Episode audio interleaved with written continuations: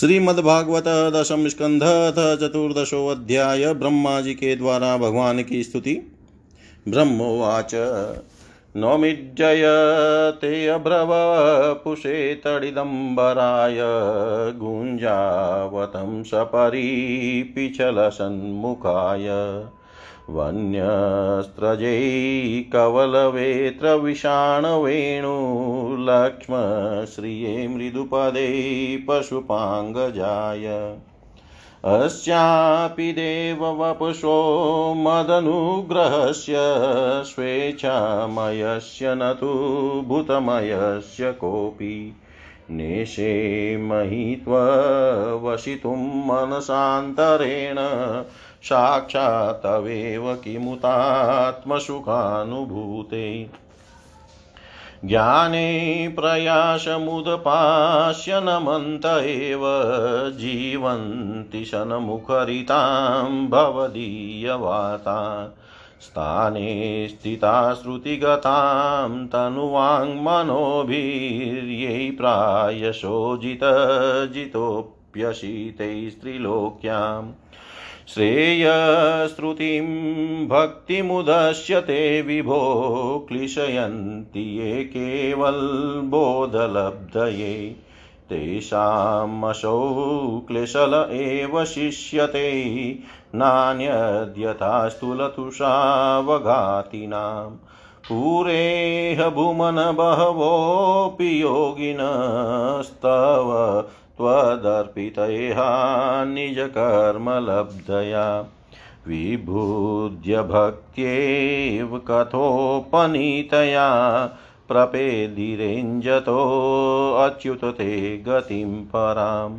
तथापि भूमनमहिमा गुणस्य ते विबोधधूमहत्यमलान्तरात्मभिः अविक्रियात् स्वानुभवादरूपतो यन्नान्यबोध्यात्मतया न चान्यथा गुणात्मनस्ते अपि गुणान् विमातुं हितावतीर्णस्य क इशिरेऽस्य कालेन येर्वा विमिताः सुकल्पैर्भूपांसवखेमिकाद्युभाष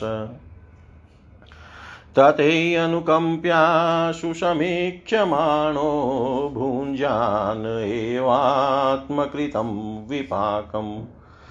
हृद्वागवपुभिविदधनमस्ते जीवेत् यो मुक्तिपदे सदाय भाक आद्यै परात्मनि तव्यपि मायि मायिनि। मायां वितत्येक्षितुमात्मवैभवम् अय्यहं क्रियाणे चमवि।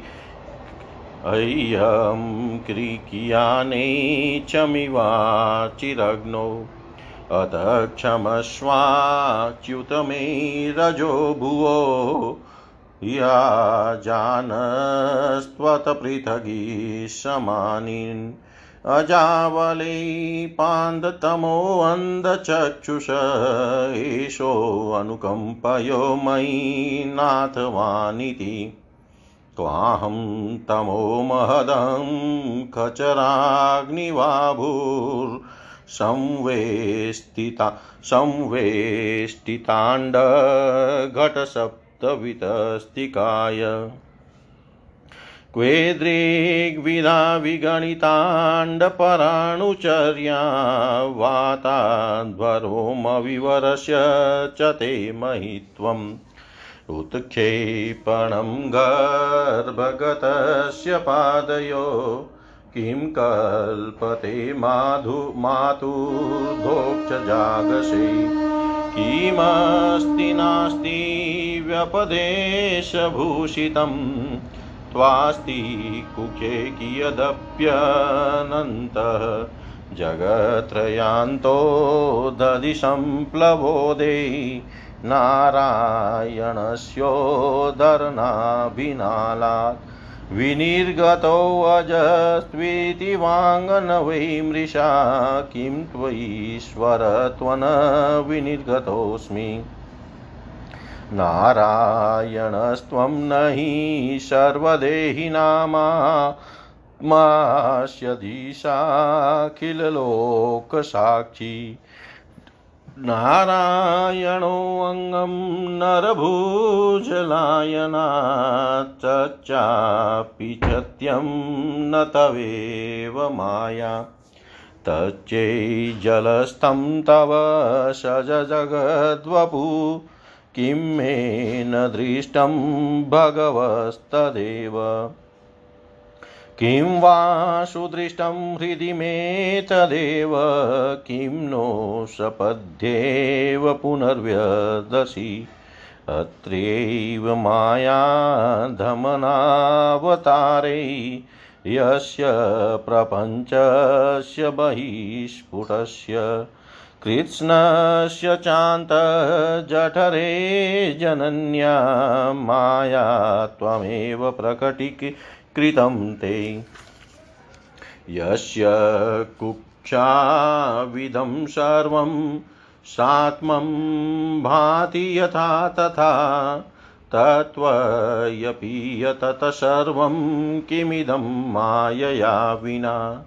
अद्येव त्वदृते अस्य किं मम न ते, माया त्वमादर्शितम् एकोऽसि प्रथमं ततो व्रज सुहृदवत्साः समस्ता अपि तावन्तोऽसि चतुर्भुजास्तदखिलै साकं मयोपाशितास्तावन्त्येव जगत्यभूस्तमदितं दमितं ब्रह्माद्वयं शिष्यते अजानतां त्वदपदवीं मनात्मन्यात्मात्मना भाषि वितत्य मायाम् सृष्टा विवाहं जगतो विधान इव त्वमेषोऽन्तैत्रिनेत्रः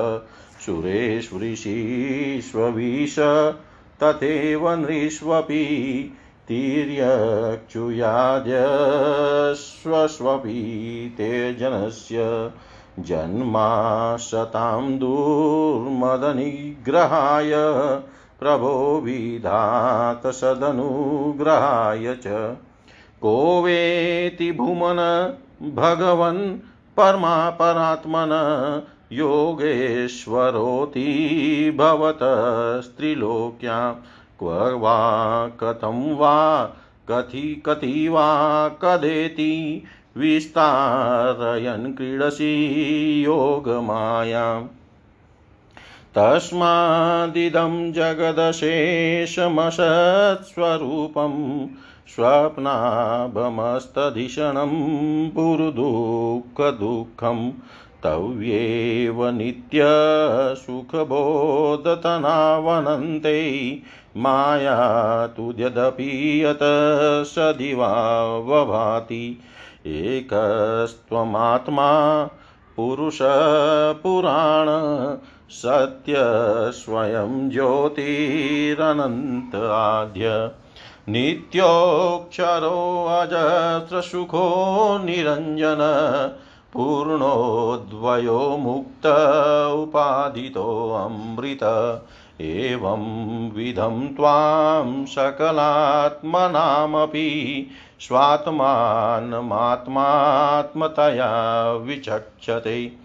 गुर्वं क्वर्लब्धोपनिषत्चक्षुचक्षुषा ये ते तरन्तीव भवानृतां बुधिम् आत्मानमेवात्मतया विजानतां, तेनैव जातं निखिलं प्रपञ्चितं।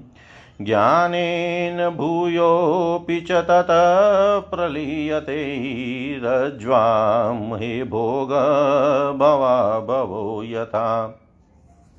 अज्ञानसंज्ञौ भवबन्धमोक्षौ द्वौ नाम्नान्योस्तरितज्ञभावात् अजस्त्रचित्यात्मनि केवले परे विचार्यमाणे तरणाविवाहनि त्वामात्मानं परं मत्वा परमात्मानमेव च आत्मा पुनर्बहिमृग्य होग्यजनताज्ञताम् अन्तर्भवे अनन्त भवन्तमेव यथा त्यजन्तो मृगयन्ति सन्त असन्तं प्यन्त्यहिमन्तरेण सन्तं गुणं तं किमुयन्ति सन्तः तथापि ते देवपदाम्बुजद्वय प्रसादलिशानुगृहीत एव हि जानाति तत्त्वं भगवन्महिम्नो न चान्य एकोऽपि चिरं विचिन्वन। तदस्तु मे नाथ स भूरिभागो भवेत्रवान्यत्र तु वा येनाहम् एकोऽपि भवज्जनानां भूत्वा निषेवे तव पादपल्लवम्। अहो अतिधन्या व्रजगौरमण्य स्तन्यामृतं पीतमति।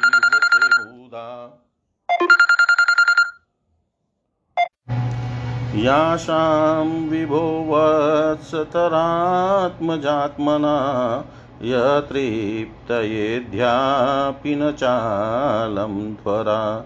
अहो भाग्यमहो भाग्यं नन्दगोपव्रजोकसां यन्मित्रप्रमानन्दं पूर्णं ब्रह्म सनातनम्। येषां तु भाग्यमहिमाच्युत तावदास्ताम् एकादशेव हि वयं बत भूरिभागा एतदृशिकचषकैरसकृतपिबाम सर्वादयोङ्घ्रिययुधजमध्वमृतात् सर्वं ते तदभूरिभाग्यमिह जन्म किमप्यटव्यां यदगोकुलेऽपि कथमाङ्घ्रिरजो भृगेऽभिषेकम् यजीवितं तु निखिलं भगवान् मुकुन्दस्त्वध्यापि यत्पदरजश्रुतिमृग्यमेव येषां घोषनिवासिनामुत भवान्, किं देवरातेति नश्चेतो विश्वफलात् फलं त्वत्परं कुत्राप्ययनं मुह्यति। सद्वेषादीव पूतनापि शकुला, त्वामेव देवा पिता। यद्धामा यद्धामातसुहृतप्रियात्मतनय प्राणाशयास्त्वत्कृते तावद्रागादयस्तेनास्तावत्कारागृहं गृहं तावन्मोहोङ्घ्रिनिगडो यावत् कृष्ण न ते जना प्रपञ्चं निष्प्रपञ्चोऽपि विडम्बयसि भूतले प्रपयन् जनतानन्दसन्दोहं प्रतितुं प्रभो। जानन्त एव जानन्तुं किं बहुक्त्यां न मे प्रभो। मनसो वपुषो वाचो वैभवं तव गोचर। अनुजानी माँ कृष्ण सर्वं त्वं वेसि सर्वदृक् त्वमेव जगतां नाथो जगदे तत्वार्पितम् श्रीकृष्णवृष्णिकुलपुष्करजोषदायिन् क्षमा निर्जरद्विजपशुद्धिवृधिकारिन् उद्धर्मसार्वहरचितिराक्षसद्रुगाकल्पयमार्कमहन् भगवान् नमस्ते। गाकल्पमार्कमहन् भगवन्नमस्ते श्रीशुकुवाच इत्यभीष्टुय भुमानं त्रिः परिक्रम्य पादयो नत्वाभीष्टं जगद्धाता स्वधाम प्रत्यपद्यत। ततोऽनुज्ञाप्य भगवान् स्वभुवं प्रागवस्थितान् वत्सान् पुलिनमानिन्ये यथा पूर्वशकं स्वकम्। एकस्मिन्नपि याते अशब्दे प्राणेशं चान्तरात्मन कृष्णमाया हता राजन् क्षणार्धं मेन्य मेनिरे अर्भका। किं किं न विस्मरन्तीह मायामोहितचेतस यन्मोहितं जगत् सर्वं भीक्षणं विस्मृतात्मकम्। ऊचुश्च सुहृदः कृष्णं स्वागतं ते अतिरहंसानेकोऽप्यभोजी कवल एहित साधुभुज्यताम् ततो हसन ऋषिकेशोऽभ्यवृहत्य सार्भकै दर्शयश्चर्मा जगरं न्यवततवनाद्व्रजम् बहरप्रसून नवधता नवधातु विचित्रताङ्ग प्रोधाम वेणुदलशृङ्गरवोत्सवाडय वत्सान्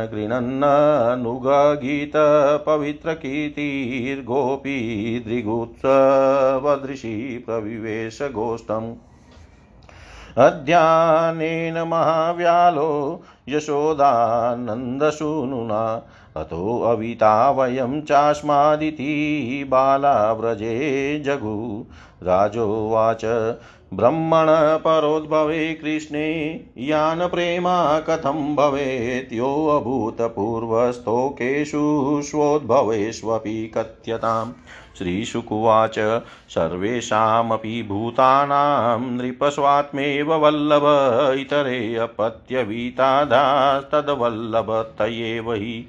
तद राजेन्द्र यथा स्नेह, स्वस्वकात्मनि देहिनां न तथा ममतालम्बी पुत्रवीत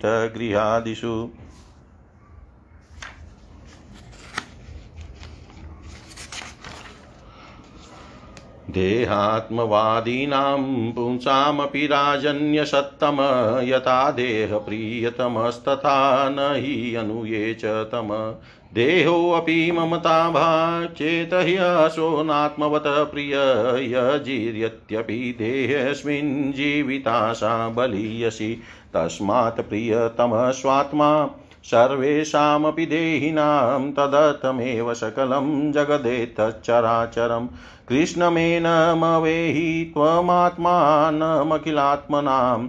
जगद्विताय सोऽप्यत्र देवि वा भाति मायया।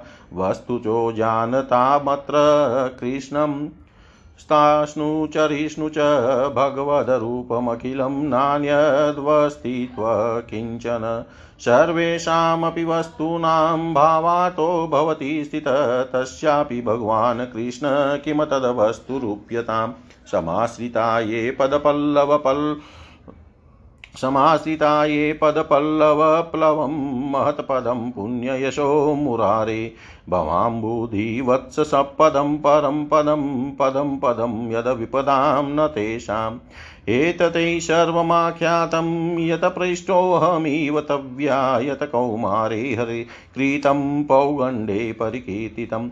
एतत् सुहृद्भिश्चरितं मुरारेर्गार्दनं साद्वलजेमनं च व्यक्तेतरधरूपमजोऽवभीष्टवं शृण्वन् गृणनो गृणनेति नरोऽखिलार्थान् एवं विहारै कौमारै कौमारं जहतु व्रजै निलायनै सेतुबन्धे मकटोत्प्लवनादिभिः निलायने सेतुबन्धेर्मर्कटोत्प्लवनादिभिः।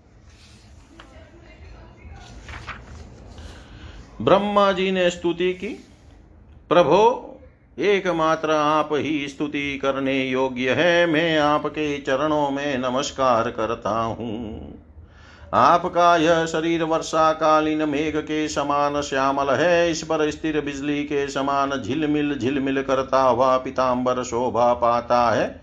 आपके गले में घुंगची की माला, कानों में मकराकृति, कुंडल तथा सिर पर मोर पंखों का मुकुट है।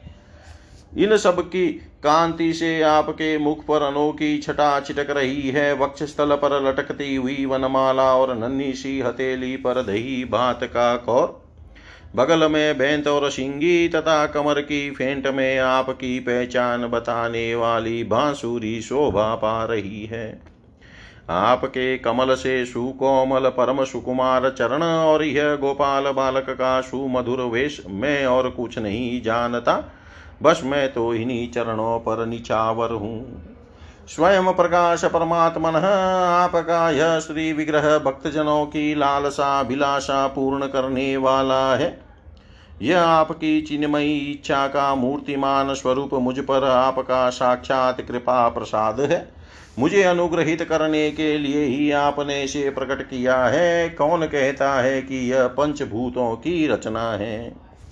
प्रभो यह तो अप्राकृत शुद्ध सत्वमय है। मैं या और कोई समाधि लगा कर भी आपके सचिदानंद विग्रह की महिमा नहीं जान सकता। फिर आत्मानंदानुभव स्वरूप साक्षात आपकी ही महिमा को तो कोई एकाग्र मन से भी कैसे जान सकता है? प्रभु, जो लोग ज्ञान के लिए प्रयत्न न करके अपने स्थान में ही स्थित रहकर केवल सत्संग करते हैं और आपके प्रेमी संत पुरुषों के द्वारा गाई हुई आपकी लीला कथा का जो उन लोगों के पास रहने से अपने आप सुनने को मिलती है, शरीर, वाणी और मन से विनयावनत होकर सेवन करते हैं। यहाँ तक कि उसे ही अपना जीवन बना लेते हैं, उसके बिना जी ही नहीं सकते। प्रभु यद्यपि आप पर त्रिलोकी में कोई कभी विजय प्राप्त नहीं प्राप्त कर सकता, फिर भी वे आप पर विजय प्राप्त कर लेते हैं। आप उनके प्रेम के अधीन हो जाते हैं। भगवान, आपकी भक्ति सब प्रकार के कल्याण का मूल स्रोत है, उद्गम है। जो लोग उसे छोड़कर केवल ज्ञान की प्राप्ति के लिए श्रम उठाते और दुख भोगते हैं, उनको बस क्लेश ही क्लेश हाथ लगता है और कुछ नहीं। जैसे थोती भूसी कूटने वाले को केवल श्रम ही मिलता है, चावल नहीं। हे अच्युत, हे अनंत, इस लोक में पहले भी बहुत से योगी हो गए हैं। जब उन्हें योग आदि के द्वारा आपकी प्राप्ति न हुई, तब उन्होंने अपने लौकिक और वैदिक समस्त कर्म आपके चरणों में समर्पित कर दिए। उन समर्पित कर्मों से तथा आपकी लीला कथा से उन्हें आपकी भक्ति प्राप्त हुई। उस भक्ति से ही आपके स्वरूप का ज्ञान प्राप्त करके उन्होंने बड़ी सुगमता से आपके परम पद की प्राप्ति कर ली। हे अनंत, आपके सगुण निर्गुण दोनों स्वरूपों का ज्ञान कठिन होने पर भी निर्गुण स्वरूप की महिमा इंद्रियों का प्रत्याहार करके शुद्धांत करण से जानी जा सकती है। जानने की प्रक्रिया यह है कि विशेष आकार के परित्याग पूर्वक आत्माकार अंतकरण का साक्षात्कार किया जाए। यह आत्माकारता घटपटादि रूप के समान ज्ञेय नहीं है, प्रत्युत आवरण का भंग मात्र है। यह साक्षात्कार यह ब्रह्म है, मैं ब्रह्म को जानता हूँ, इस प्रकार नहीं कि किंतु स्वयं प्रकाश रूप से ही होता है। परंतु भगवान जिन समर्थ पुरुषों ने अनेक जन्मों तक परिश्रम करके पृथ्वी का एक एक परमाणु आकाश के हिमकण औष की बूंदे तथा उससे चमकने वाले नक्षत्र एवं तारों तक को गिन डाला है, उनमें भी भला ऐसा कौन हो सकता है जो आपके सगुण स्वरूप के अनंत गुणों को गिन सके? प्रभु, आप केवल संसार के कल्याण के लिए ही अवतीर्ण हुए हैं, सो भगवान आपकी महिमा का ज्ञान तो बड़ा ही कठिन है।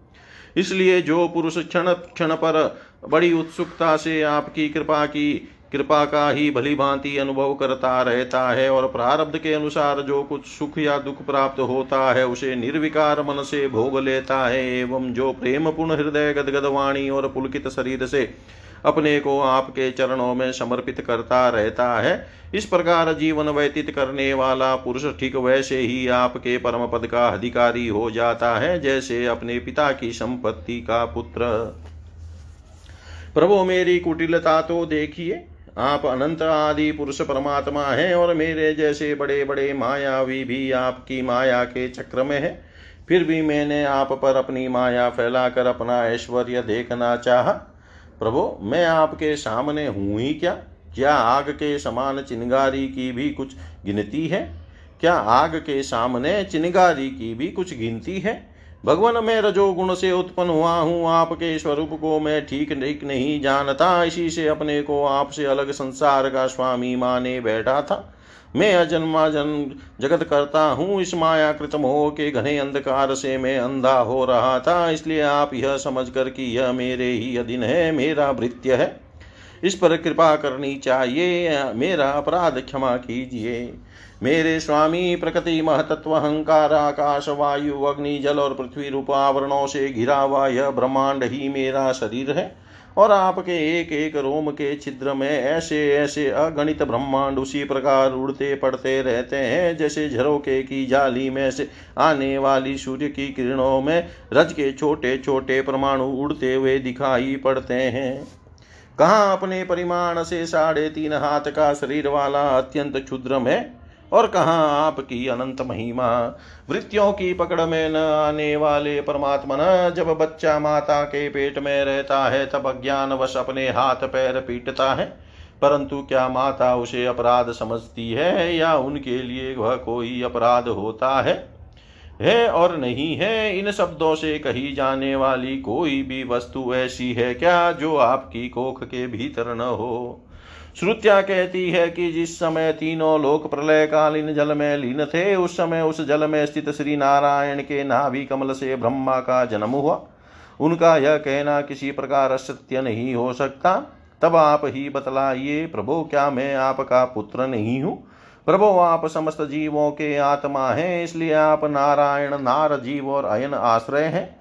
आप समस्त जगत के और जीवों के अधीश्वर हैं, इसलिए आप नारायण नार जीव और अयन प्रवर्तक हैं। आप समस्त लोकों के साक्षी हैं, इसलिए भी नारायण नार जीव और अयन जानने वाला है। नर से उत्पन्न होने वाले जल में निवास करने के कारण जिन्हें नारायण नार जल और अयन निवास स्थान कहा जाता है, वे भी आपके एक अंश ही है। वह अंश रूप से दिखना भी सत्य नहीं है, आपकी माया ही है। भगवान, यदि आपका वह विराट स्वरूप सचमुच उस समय जल में ही था तो मैंने उसी समय उसे क्यों नहीं देखा? जबकि मैं कमल नाल के मार्ग से उसे सौ वर्ष तक जल में ढूंढता रहा, फिर मैंने जब तपस्या की, तब उसी समय मेरे हृदय में उसका दर्शन कैसे हो गया? और फिर कुछ ही क्षणों में वह पुनः क्यों नहीं दिखा? अंतर्धान क्यों हो गया? माया का नाश करने वाले प्रभो, दूर की बात कौन करे? अभी इसी अवतार में आपने इस बाहर दिखने वाले जगत को अपने पेट में ही दिखला दिया, जिसे देख कर माता यशोदा चकित हो गई थी। इससे यही सिद्ध, यही तो सिद्ध होता है कि यह संपूर्ण विश्व केवल आपकी माया ही माया है। जब आपके सहित यह संपूर्ण विश्व जैसा बाहर दिखता है, वैसा ही आपके उदर में भी दिखा, तब क्या यह सब आपकी माया के बिना ही आप में प्रतीत हुआ? अवश्य ही आपकी लीला है। उस दिन की बात जाने दीजिए, आज की ही लीजिए। क्या आज आपने मेरे सामने अपने अतिरिक्त संपूर्ण विश्व को अपनी माया का खेल नहीं दिखलाया है? पहले आप अकेले थे, फिर संपूर्ण ग्वाल बाल बछड़े और छड़ी छीके भी आप ही हो गए। उसके बाद मैंने देखा कि आपके ये वे सब रूप चतुर्भुज हैं और मेरे सहित सबके सब तत्व उनकी सेवा कर रहे हैं। आपने अलग अलग उतने ही ब्रह्मांडों का रूप भी धारण कर लिया था, परंतु अब आप केवल अपरिमित अद्वितीय ब्रह्म रूप से ही शेष रह गए जो लोग अज्ञानवश आपके स्वरूप को नहीं जानते, उन्हीं को आप प्रकृति में स्थित जीव के रूप से प्रतीत होते हैं और उन पर अपनी माया का पर्दा डालकर सृष्टि के समय ब्रह्म रूप से पालन के समय अपने विष्णु रूप से और संहार के समय रुद्र के रूप में प्रतीत होते हैं। प्रभु, आप सारे जगत के स्वामी और विधाता हैं। अजन्मा होने पर भी आप देवता, ऋषि, मनुष्य, पशु, पक्षी और जलचर आदि योनियों में अवतार ग्रहण करते हैं। इसलिए कि इन रूपों के द्वारा दुष्ट पुरुषों को पुरुषों का घमंड तोड़ दें और सतपुरुषों पर अनुग्रह करें। भगवान, आप अनंत परमात्मा और योगेश्वर हैं। जिस समय आप अपनी योग माया का विस्तार करके लीला करने लगते हैं, उस समय त्रिलोकी में ऐसा कौन है जो यह जान सके कि आपकी लीला कहाँ, किस लिए, कब और कितनी होती है? इसलिए यह संपूर्ण जगत स्वप्न के समान असत्य ज्ञान रूप और दुख पर दुख देने वाला है। आप परमानंद, परम ज्ञान स्वरूप एवं अनंत है। यह माया से उत्पन्न एवं विलीन होने पर भी आप में, आपकी सत्ता से सत्य के समान प्रतीत होता है। प्रभु आप ही एकमात्र सत्य है, क्योंकि आप सबके आत्मा जो है, आप पुराण पुरुष होने के कारण समस्त जन्मादि विकारों से रहित है, आप स्वयं प्रकाश है, इसलिए देश काल और वस्तु जो पर प्रकाश है, किसी प्रकार आपको सीमित नहीं कर सकते, आप उनके भी आदि प्रकाशक हैं, आप अविनाशी होने के कारण नित्य हैं, आपका आनंद खंडित है। आप में न तो किसी प्रकार का मल है और न अभाव, आप पूर्ण एक हैं, समस्त उपाधियों से मुक्त होने के कारण आप अमृत स्वरूप हैं। आपका यह ऐसा स्वरूप समस्त जीवों का ही अपना स्वरूप है, जो गुरु रूप से, गुरु रूप सूर्य से तत्व ज्ञान रूप दिव्य दृष्टि प्राप्त करके उससे आपको अपने स्वरूप के रूप में साक्षात्कार कर लेते हैं। वे इस झूठे संसार सागर को मानो पार कर जाते हैं। संसार सागर के झूठा होने के कारण इससे पार जाना भी अविचार दशा की दृष्टि से ही है। जो पुरुष परमात्मा को आत्मा के रूप में नहीं जानते, उन्हें उस अज्ञान के कारण ही इस नाम रूपात्मक निखिल प्रपंच की उत्पत्ति का भ्रम हो जाता है। किंतु ज्ञान होते ही इसका आत्यंतिक प्रलय हो जाता है। जैसे रस्सी में भ्रम के कारण ही सांप की प्रतीति होती है और भ्रम के निवृत्त होते ही उसकी निवृत्ति हो जाती है। संसार संबंधी बंधन और उससे मोक्ष, ये दोनों ही नाम ज्ञान से कल्पित है। वास्तव में ये अज्ञान के ही दो नाम हैं। ये ये सत्य और ज्ञान स्वरूप परमात्मा से भिन्न अस्तित्व नहीं रखते। जैसे सूर्य में दिन और रात का भेद नहीं है, वैसे ही विचार करने पर अखंड चित्त स्वरूप केवल शुद्ध आत्म तत्व में न बंधन और न तो मोक्ष। भगवान, कितने आश्चर्य की बात है कि आप हैं अपने आत्मा पर, लोग आपको पराया मानते हैं। और शरीर आदि है पराए, किंतु उनको आत्मा मान बैठते हैं और इसके बाद आपको कहीं अलग ढूँढने लगते हैं। भला अज्ञानी जीवों का यह कितना बड़ा ज्ञान है? हे अनंत, आप तो सबके अंतकरण में ही विराजमान है, इसलिए संत लोग आपके अतिरिक्त जो कुछ प्रतीत हो रहा है, उसका परित्याग करते हुए अपने भीतर ही आपको ढूंढते हैं, क्योंकि यद्यपि रसी में सांप नहीं है। फिर भी उस प्रति यमान सांप को मिथ्या निश्चय किए बिना भला कोई पुरुष सच्ची रस्सी को कैसे जान सकता है? अपने भक्तजनों के हृदय में स्वयं स्फुरित होने वाले भगवान, आपके ज्ञान का स्वरूप और महिमा ऐसी ही है। उससे अज्ञान कल्पित जगत का नाश हो जाता है। फिर भी जो पुरुष आपके युगल चरण कमलों का तनिक्षा भी कृपा प्रसाद प्राप्त कर लेता है, उससे अनुग्रहित हो जाता है। वही आपकी सचिदानंदमयी महिमा का तत्व जान सकता है। दूसरा कोई भी ज्ञान, वैराग्य आदि साधन रूप अपने प्रयत्न से बहुत काल तक कितना भी अनुसंधान करता रहे, वह आपकी महिमा का यथार्थ ज्ञान नहीं प्राप्त कर सकता। इसलिए भगवान, मुझे इस जन्म में, दूसरे जन्म में, अथवा किसी पशु पक्षी आदि के जन्म में भी ऐसा सौभाग्य प्राप्त हो कि मैं आपके दासों में से कोई एक दास हो जाऊँ और फिर आपके चरण कमलों की सेवा करूँ। मेरे स्वामी जगत के बड़े बड़े यज्ञ सृष्टि के प्रारंभ से लेकर अब तक आपको पूर्णतः तृप्त न कर सके। परंतु आपने व्रज की गाय और ग्वालिनों के बछड़े एवं बालक बनकर उनके स्तनों का अमृत सा दूध बड़े उमंग से पिया है। वास्तव में उन्हीं का जीवन सफल है, वे ही अत्यंत धन्य है। अहो नंद आदि व्रजवासी गोपों के धन्य भाग है। भाग्य है। वास्तव में उनका हो भाग्य है, क्योंकि परमानंद स्वरूप सनातन परिपूर्ण ब्रह्म आप उनके अपने सज्ञ संबंधी और सुहृद है। हे अच्युत, इन व्रजवासियों के सौभाग्य की महिमा तो अलग रही। मन आदि ग्यारह इंद्रियों के अधिष्ठात्री देवता के रूप में रहने वाले महादेव आदि हम लोग बड़े ही भाग्यवान हैं।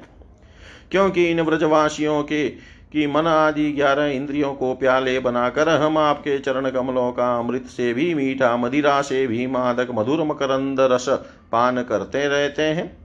जब उसका एक एक इंद्रिय से पान करके हम धन्य धन्य हो रहे हैं, तब समस्त इंद्रियों से उसका सेवन करने वाले व्रजवासियों की तो बात ही क्या है?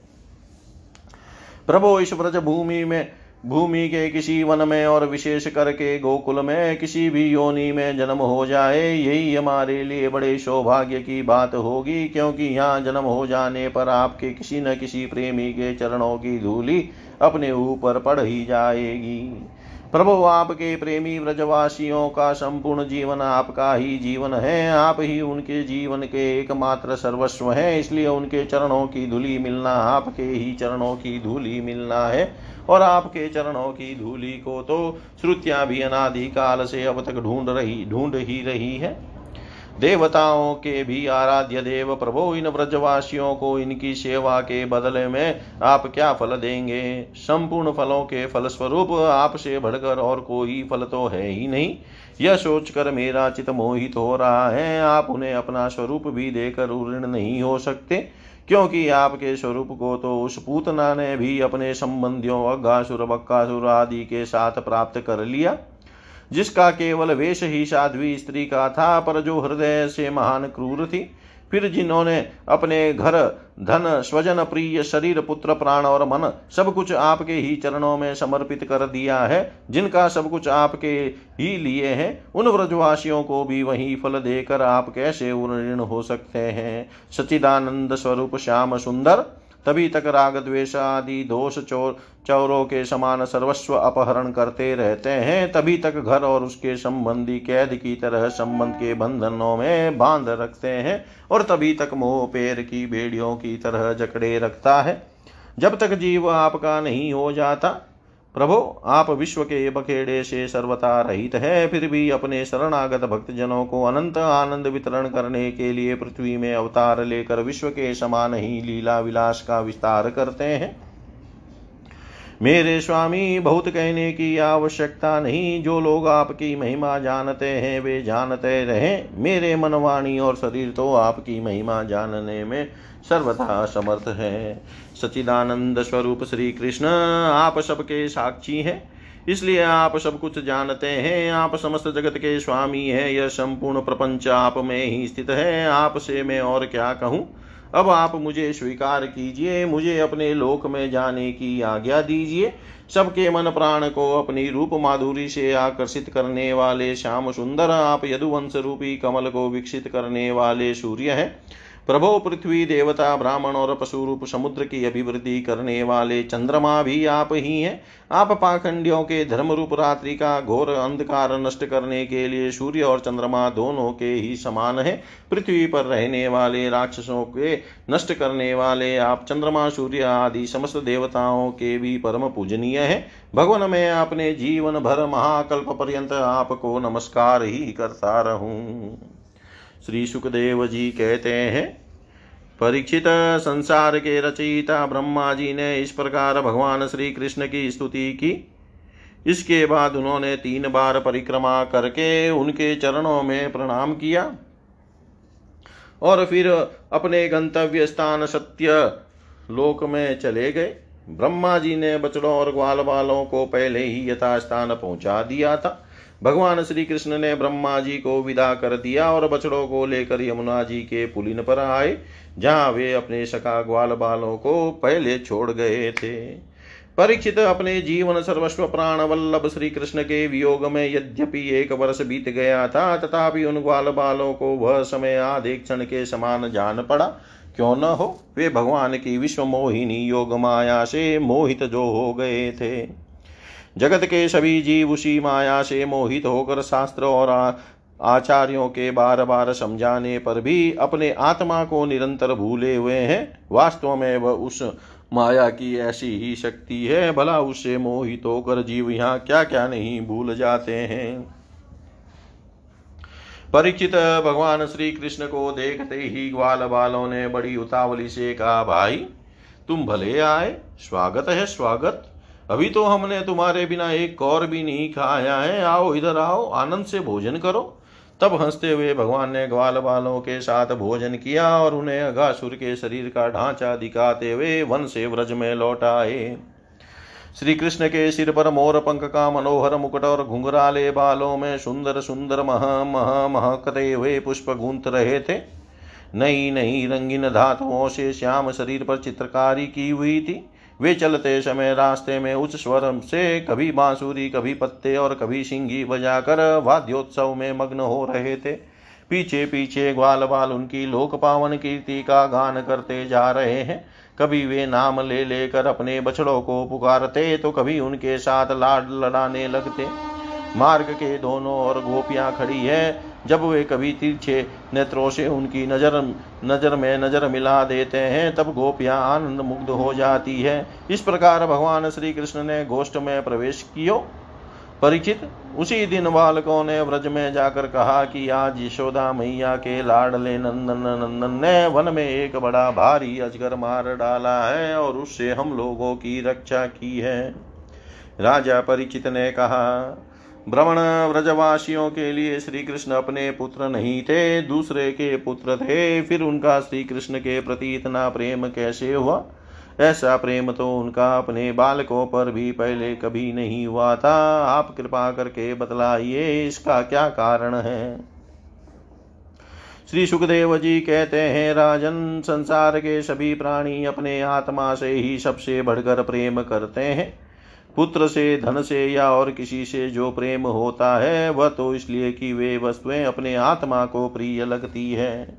राजेंद्र, यही कारण है कि सभी प्राणियों का अपने आत्मा के प्रति जैसा प्रेम होता है, वैसे अपने, वैसा अपने कहलाने वाले पुत्र धन और ग्रह आदि में नहीं होता। नृप श्रेष्ठ जो लोग देह को ही आत्मा मानते हैं, वे भी अपने शरीर से जितना प्रेम करते हैं, उतना प्रेम शरीर के संबंधी पुत्र मित्र आदि से नहीं करते। जब विचार के द्वारा यह मालूम हो जाता है कि यह शरीर मैं नहीं हूँ, यह शरीर मेरा है तब इस शरीर से भी आत्मा के समान प्रेम नहीं रहता। यही कारण है कि इस देह के जीर्ण शीर्ण हो जाने पर भी जीने की आशा प्रबल रूप से बनी रहती है। इससे यह बात सिद्ध होती है कि सभी प्राणी अपने आत्मा से ही सबसे बढ़कर प्रेम करते हैं और उसी के लिए सारे चराचर जगत में भी, जगत से भी प्रेम करते हैं। इन श्री कृष्ण को ही तुम सब आत्माओं का आत्मा समझो, संसार के कल्याण के लिए ही योग माया का आश्रय लेकर वे यहाँ देहदारी के समान जान पड़ते हैं। जो लोग भगवान श्री कृष्ण के वास्तविक स्वरूप को जानते हैं, उनके लिए तो इस जगत में जो कुछ भी चराचर पदार्थ है अथवा इससे परे परात्मा, ब्रह्म, नारायण आदि जो भगवत स्वरूप है, सभी कृष्ण स्वरूप ही है।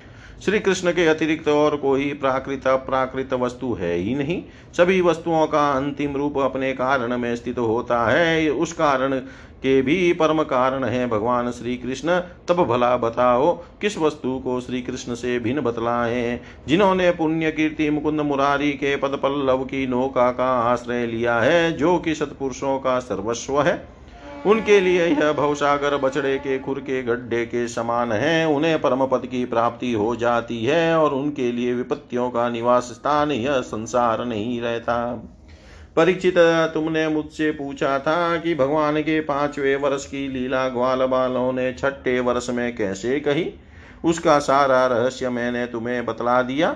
भगवान श्री कृष्ण की ग्वाल बालों के साथ वन क्रीड़ा अगासुर को मारना हरी हरी घास से युक्त भूमि पर बैठकर भोजन करना अप्राकृत रूपधारी बछड़ों और ग्वाल बालों का प्रकट होना, ब्रह्मा जी के द्वारा की हुई इस महान स्तुति को जो मनुष्य सुनता और कहता है, उस उसको धर्म, अर्थ, काम और मोक्ष की प्राप्ति हो जाती है। परीक्षित इस प्रकार श्री कृष्ण और बलराम ने कुमार अवस्था के अनुरूप आँख मिचोनी, सेतु बंधन बंदरों की भांति भांति उछलना, कूदना आदि अनेकों लीलाएँ करके अपनी कुमार अवस्था व्रज में ही त्याग दी। इति श्रीमद्भागवते महापुराणे पारमंस्यां सहितायां दशम स्कन्धे पूर्वार्धे ब्रह्मस्तुतीनां चतुर्दशोऽध्याय। सर्वं श्रीशां सदाशिवार्पणम् अस्तु। ॐ विष्णवे नमः ॐ विष्णवे नमः ॐ विष्णवे नमः।